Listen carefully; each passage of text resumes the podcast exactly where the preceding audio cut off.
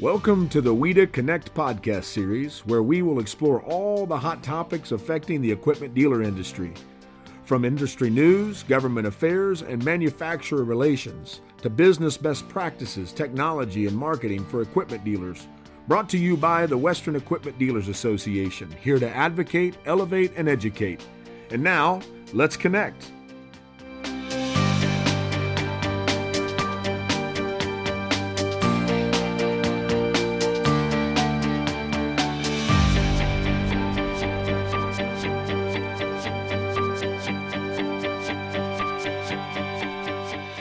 This is Eric Wareham, Vice President of Government Affairs for WEDA.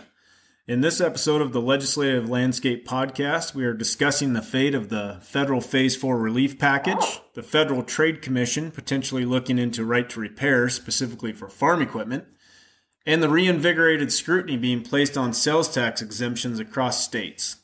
The election is now a little more than two months out, and the narrative in Washington is changing by the minute. In last month's podcast, we discussed breaking news about the Phase 4 relief bill introduced by the Senate and broke down some of the top line provisions contained in the bill that seemed fast tracked for passage. 30 days later, Congress is recessed without sending a relief package to the President, and the House reconvened briefly to pass a funding bill for the Postal Service, proving that in an election year, the unexpected becomes the expectation. Democrats and Republicans remain divided on the size and scope of another relief package, with each chamber of Congress having passed their own versions of a Phase 4 relief bill. It remains to be seen whether the two sides will pass something before the election fast approaching, though the prospects appear to be diminishing by the day. One reason the logjam may break is the cutoff of increased unemployment benefits. The president has recently diverted FEMA disaster money to provide $300 per week to the unemployed for states that apply. As of now, 32 states have applied for the Lost Wages Assistance FEMA program, and only two states have started paying the additional unemployment, those states being Texas and Arizona. The program is temporary and will last at least 3 weeks and continue until the 44 billion in diverted storm disaster money from FEMA runs out. Congress will have to take action before then to allocate more money for states that are seeing their unemployment insurance trust funds quickly de- being depleted to zero. Otherwise, unemployment assistance may run out entirely.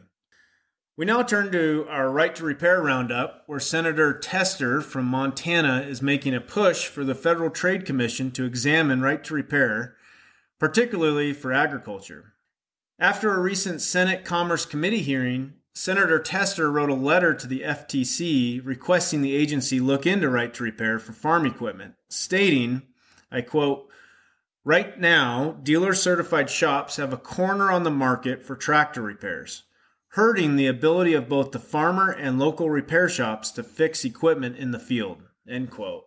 His letter also said that a right to repair policy should be carefully crafted to not be overly broad but included access to software in his definition of what right to repair is. Senator Tester is from Big Sandy, Montana, and runs a family farm there, making him the only farmer in the U.S. Senate.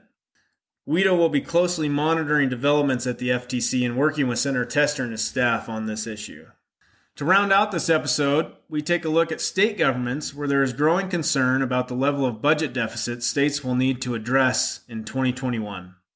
Many states are already gearing up for budget talks by directing state agencies to conduct analysis of all tax exemptions. One example of this is in Idaho, where the State Office of Performance Evaluations is currently undertaking an examination of all tax exemptions, including sales tax exemptions for farm equipment. Texas recently completed a similar study in preparation for the 2021 session.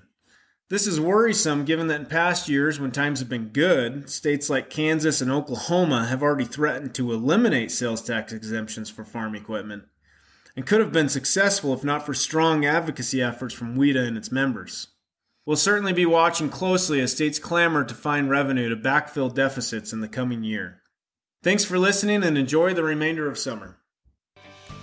This has been WEDA Connect. If you have a question, would like to suggest future topics, or just tell us what you think about the show. We'd love to hear from you. Visit us at westerneda.com and don't forget to rate, review, and subscribe to WEDA Connect on iTunes. Thanks for listening. Until next time.